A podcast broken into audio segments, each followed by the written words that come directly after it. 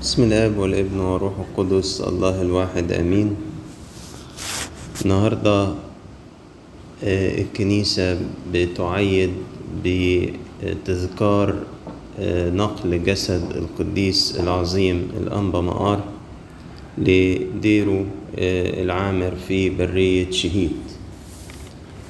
ويمكن ده بيدينا فرصة نشوف إيه معنى مناسبة زي كده. يعني الزوكسولوجية بتاعت القديس أنبا مقار اللي صليناها في رفع بخور باكر آه، فيها كلمات جميلة كده ممكن نعيدها مع بعض. بيقول كده السلام للعظيم أنبا مقار مصباح الرهبنة الذي صار منارة ذهبية تضيء أكثر من الشمس لأن نفسك مضيئة في أورشليم السمائية وجسدك لامع في كنيستك. يعني هما جابوا الجسد وموجود معاهم في الدير وبيصلوا. أنا عايزكم تتخيل المشهد ده إن الرهبان جابوا الجسد بتاع القديس أنبا مقار وفرحوا جدا وحطوه في الكنيسة وبيصلوا بيسبحوا ربنا. فبيقولوا النفس بتاعت القديس أنبا مقار فين؟ في أورشليم السمائية مضيئة وجسدك لامع في كنيستك عشان الجسد موجود دلوقتي إيه؟ وسطهم وبعدين يتكلموا بقى عن النعمة بتاعة وجود القديسين معانا. نعم نؤمن أنك كائن معنا نفسا وجسدا وروحا وصائر لنا معزيا ومزينا لنفوسنا. لا إحنا كمان مصدقين إن أنت حاضر معانا بجسدك ونفسك وروحك. وإنك بتعزينا والحقيقة يمكن دي ليها قصة في تاريخ الكنيسة. آه لما جه البابا بنيامين الأول وكان هربان وقت ما العرب فتحوا مصر. وبعدين عمرو بن العاص بعد يستدعيه ويقول له تعالى الدنيا أمان وإظهر ومفيش داعي لاختفائك. وظهر البابا بنيامين الأول وبعدين الرهبان عمروا الكنيسة ودعوا البابا إن هو يجي يدشن الهيكل الكبير بتاع كنيسة أنبا مقار في وادي النطرون أو في برية شهيد. فراح وكان يوم جميل ويوم عظيم. وبعدين البابا بنيامين وهو بيصلي في صلوات التدشين لمح شيخ وقور كده وسط آباء الشيوخ بتوع الدير وجهه مليان نعمة كده. فجه في باله فكر كده قال لو خلى كرسي من كراسي الأسقفية فإنه يليق بهذا الشيخ الوقور يعني لو فضي كرسي نعمل إيه؟ نرسم الشيخ ده أسقف. فظهر له ملاك الرب وقال له أنت تعرف ده مين اللي بتقول أرسمه أسقف؟ هذا هو أنبا مقار الكبير أب البطاركة والأساقفة وقد جاء لكي يفرح مع أبنائه الرهبان. يعني إيه اللي بتقوله ده؟ اللي بتفكر فيه؟ أنت تعرف ده مين؟ ده القديس أنبا مقار نفسه أبو البطاركة والأساقفة وجه عشان يفرح مع أبنائه الرهبان. الحكاية دي مذكورة في السنكسار ومذكورة في آه تقليد الكنيسة يعني حكاية مشهورة. عشان كده هنا في الزوكسولوجية بيقولوا له إيه إحنا مصدقين إن أنت كائن معنا نفسا وجسدا وروحا لكي تعزينا. يعني من مسؤوليته الروحية تجاه أبنائه الرهبان مش معقول بعد ما كان بيخدمهم بالجسد طول هذه السنين ويعزي قلوبهم بكلام الحياة الأبدية ويشجعهم على المسير في الطريق الضيق. لما يجي ينتقل للسماء يهملهم أو ينساهم. وده بيفهمنا يعني إيه؟ معية القديسين وشفاعتهم. لكن برضو اللي عايز أقوله ماذا يعني وجود هذا الجسد في الكنيسة؟ أنا بقول ده ليه؟ لأن إحنا عندنا في كنيستنا في إيه؟ رفات ماري كيركس. ماذا يعني وجود رفات القديسين في الكنيسة؟ هي معونة لإيماننا. يعني بص كده الراهب وهو بيجاهد في سكة ربنا وبعدين يتعب وبعدين يخور وبعدين كده يضعف ويدخل الكنيسة يصلي ويلاقي إيه؟ رفات القديس أنبا مقار يعمل إيه؟ يتشدد ويتشجع. يقول لا ينبغي أن أنظر إلى نهاية سيرته فأتمثل بإيمانه. ده, ده هذا الجسد يا ما شهد للمسيح بدموعه ومطنياته وتوبته ووداعته وطول أناته واحتماله للظلم وصبره على الضيقات يعني ده شهادة حية لمحبة المسيح شهادة حية لرجاء الحياة الأبدية شهادة حية للثبات أمام التجارب والضيقات. تلاقي الراهب ده إيه؟ تشدد بربنا كده وتشجع من مساندة وجود القديس أنبا في الكنيسة وخرج كده إيه؟ مليان قوة روحية. صرت لنا معزيا زي ما بيقول كده. في الزوكسولوجية معزيا لنفوسنا. آدي آدي معنى وجود الجسد. النهارده لما إحنا نبقى مجتمعين في كنيسة الشهيد ماري جرجس ونقعد نصلي ونقول سبع سنين أكملها الشهيد جورجيوس والسبعون ملكا منافقين يحكمون عليه كل يوم ولم يستطيعوا أن يميلوا لا أفكاره ولا إيمانه ولا محبته في الملك المسيح. واجي كده أبص هنا على رفة ماري جرجس وأقول إيه؟ أقول السلام لهذه الرفات المقدسة التي شهدت للإيمان والمحبة والصبر والرجاء. يا سلام ماري جرجس معايا في الكنيسة يشدد إيماني ويقول لي إيه؟ شد حيلك. لم تجاهد بعد حتى الدم مقاوم ضد الخطية. ده أنا احتملت كتير لأجل ربنا. اشهد لمحبتك للمسيح. اشهد لإيمانك. اشهد لصبر في الضيقات شهادة حية موجودة في الكنيسة. آدي آدي معنى وجود جسد قديس حلو محبوب كده وسيرته معروفة. آدي قيمة جسده. آدي قيمة وجود جسده في الكنيسة. ليه الكنيسة بتحتفل إن هذا الجسد وصل للكنيسة؟ لأنه يعني إنه بيضيف لي أنا رصيد إيمان ورصيد شجاعة ورصيد محبة ورصيد حرارة روحية.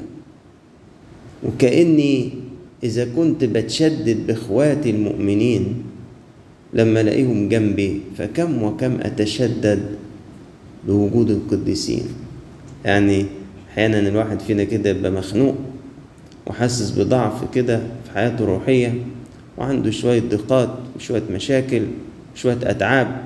يقول لك إيه أنزل الكنيسة أما أحضر القداس ولا أحضر الاجتماع وأقابل إخواتي ولا أقابل الخدام ولا قابل الخادمات ولا قابل أبونا؟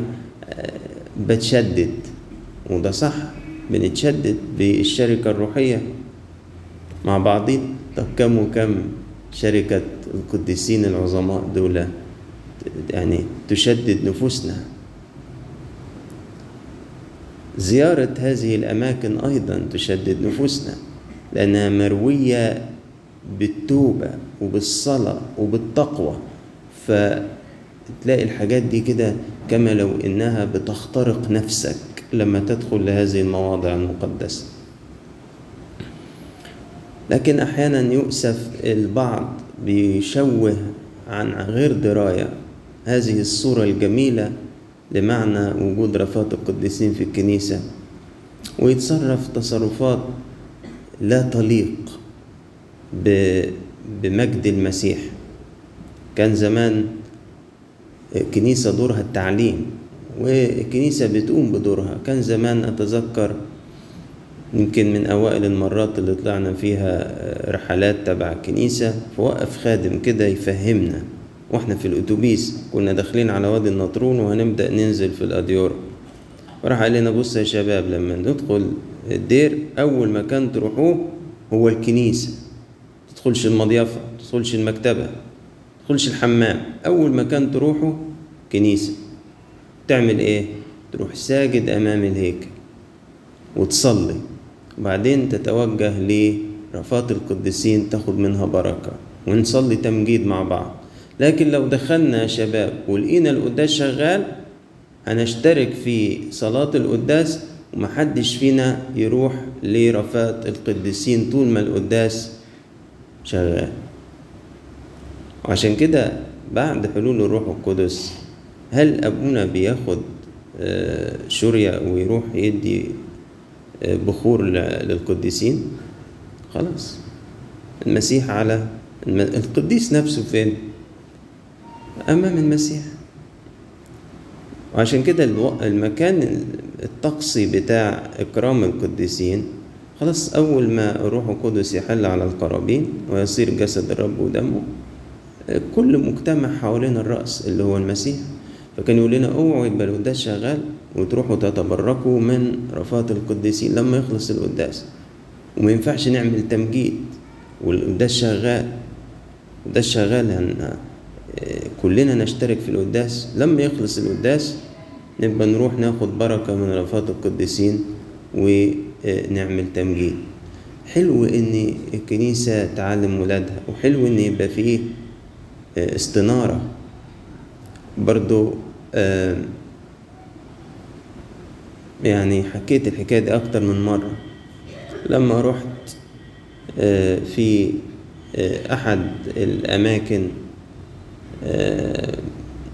مكان مسيحي يعني في عمل عمل بس المكان كله مسيحي وكل حاجة. وبعدين دخلت أحد الأقسام عشان أقضي مصلحة معينة. فالشخص اللي بيشتغل وشماس يعني.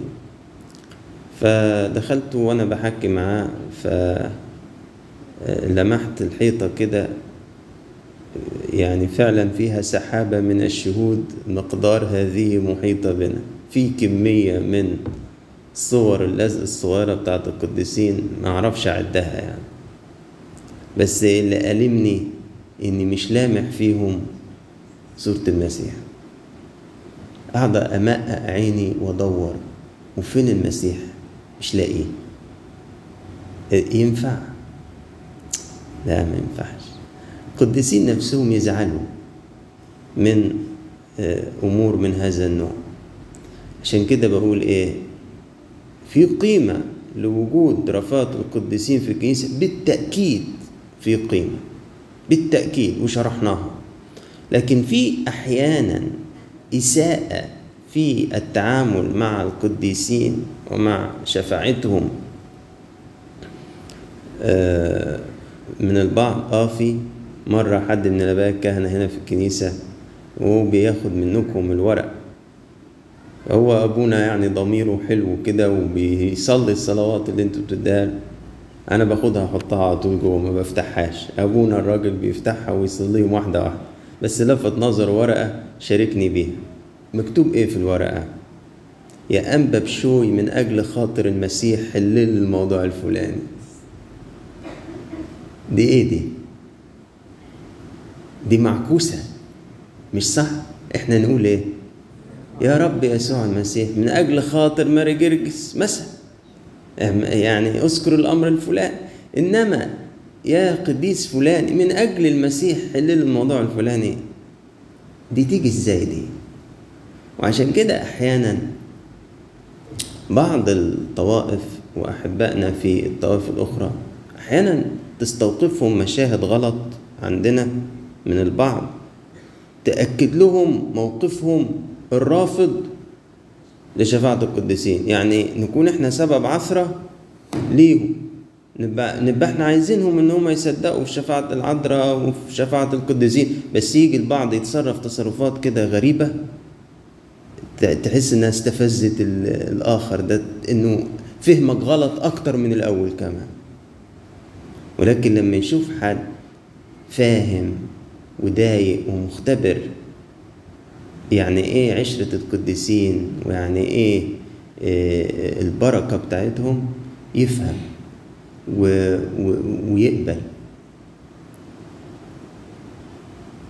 الكنيسة رتبت لهذه المناسبة إنجيل التطويبات سواء في إنجيل باكر من القديس لوقا أو في إنجيل القداس من القديس متى. وهذه التطوبات فعلا تنطبق على كل أبائنا القديسين ولكن بالأكثر فعلا تنطبق على هذا المصباح المنير القديس الأنبا مقار طوبى للمساكين بالروح اللي هم إيه؟ المتضعين اللي هم ما حيلتهمش حاجة من أمور هذه الحياة المادية. وفعلا القديس أنبا مقار اختار طريق الفقر الاختياري والتواضع حتى النهاية. يعني لآخر مدى ممكن. طوبى لكم إذا طردوكم وعيروكم وقالوا فيكم من أجل كل شر كاذبين. ونتذكر كيف أفتري على القديس أنبا مقار في بداية حياته لما اتهم من قبل فتاة إنه إيه؟ إنه أخطأ معها. وإن الطفل اللي في بطنها ده منه وجم أهل البلد يو يا اللي قالوه يا اللي عملوه فيه وهو ماله ما فتحش بقه خالص. وبعد ما مشيوا زود شغل اليد بتاعه عشان يتحمل بمسؤولية إنه ينفق على الفتاة ألزموه بكده. فقال كد يا مقارة كد يا مقارة. لأن لك يعني واحدة في رقبتك تصرف عليها. وما دافعش عن نفسه خالص. لحد ما جت الفتاة تضع الطفل وتعثرت ولادتها واعترفت أمام أهل البلد إنها ظلمت هذا القديس وافتري عليه. لما جم بقى عشان يردوا له كرامته عامل إيه؟ هرب. أدي أدي الاتضاع. قال لك أنا احتملت الإهانة بس يمكن معرفش أحتمل الكرامة. ودي دايما كانوا القديسين يقولوها احتمال المهانة أسهل من احتمال الكرامة. تحس منهجهم عكس منهجنا. إحنا نرحب جدا بالتكريم ونهرب تماما من أي إيه؟ لوم أو أي يعني موقف صعب أو أو هما كانوا العكس. هيشتموني؟ ماشي لا خليني. هيكرموني؟ لا لازم أعمل إيه؟ لازم أمشي لازم أهرب.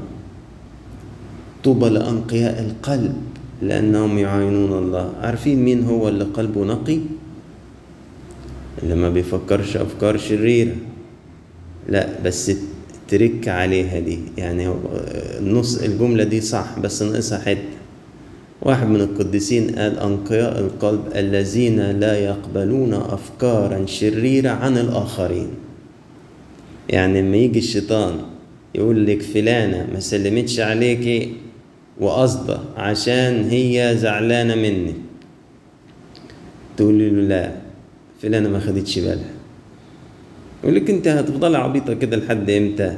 يا سيدي أنا حر أنا عايز أفضل عبيطة مالكش دعوة أنت. فلانة دي كويسة خالص؟ يجي فكر في بالك فلانة وفلانة قاعدين مع بعض تلاقيهم بيحكوا عني. لا لا ما حصلش. فلانة وفلانة دول مباركين وما يعملوش الحكاية دي. أنقياء القلب هم اللي يرفضوا أي أفكار شريرة عن الآخرين. لما جم الرهبان يقولوا للقديس أنبا مقار الأخ الفلاني مسكنا الست عنده في القلاية وهي هناك دلوقتي. ولو عايز تعال بنفسك وشوف. راح قال لهم إيه؟ لا لا يا إخوتي لا نقول هكذا في أخانا. أخانا ما يعملش كده. لا لا لا لا لا. راح قالوا طب تعال تعالوا شوف. راح جه وعارفين طبعا أنتوا إيه؟ القصة بتاعته. لما الراهب أغفل المرأة تحت المجور راح القديس أنبا مار إيه؟ قعد على المجور وقعدوا الرهبان يفتشوا. وبعدين طبعا ما قدروش يقولوا للشيخ الكبير إيه؟ قوم لما نفتش تحتيك. وراحوا إيه؟ واحد ورا واحد إيه؟ خد بعضه ومشي. القديس أنبا مقار مشى وقال له إيه؟ يا أخي أحكم على نفسك قبل أن يحكم عليك. وخد بعضه ومشي. راح جه صوت حلو كده من السماء قال طوباك يا مقارة تشبهت بسيدك تستر الخطايا. ادي أنقياء القلب. عشان كده يعاينون الله. تعال شوف جزء كبير من الكراهية اللي في قلوبنا نتيجة قبولنا لأفكار شريرة عن المحيطين بينا. فلان ما بتحبنيش. فلان عايز يأذيني. فلانة قصده مش عارف تعمل إيه. فلان عايز يعمل إيه؟ أنقياء القلب لا يقبلون أفكار شريرة عن الآخرين. لا لا يا إخوتي لا نقول هكذا في أخانا. ما نفكرش فيه كده. لا لا لا لا. عشان كده هتبص في هذا الزمن اللي إحنا فيه تقول ما أبعدنا عن أنقياء القلب. انت بيبقى الناس تتصرف تصرف كويس. على فكرة لا لا ده قصده وحش. يعني حتى اللي بيتصرف كويس قصده وحش. طب ده إيه ده؟ ده إحنا انقياء القلب في ناحية وإحنا فين؟ في آخر الناحية التانية. فلان مش عارف مثلا يعمل لك خير. تقول لا ده لئيم ده قصده مش عارف إيه وايه وايه وايه. طب ما لما يعمل معاك الوحش تقول إيه؟ لما يخطئ تفكر إزاي؟ آدي طريق القديسين وآدي معنى وجود أجسادهم مرافاتهم جنبينا. يمكن نفتكر قصة زي كده لما أشوف رفاته فأقول يعني خليني كده زي أنبا مقار كده أفكر أفكار حسنة في الآخرين. ربنا يدينا نعمة أن نسير في طريق القديسين. وزي ما بنقول في سر الكاثوليكون إدينا رب نتشبه بالأعراق التي قبلوها لأجل التقوى ونشترك معهم فيها. يعني إيه؟ يعني العرق ده اللي عرقوه في طريق التقوى إدينا يكون لنا نصيب فيه. نشترك في الأعراق التي قبلوها لأجل التقوى. ولإلهنا كل مجد وكرامة إلى الأبد. آمين.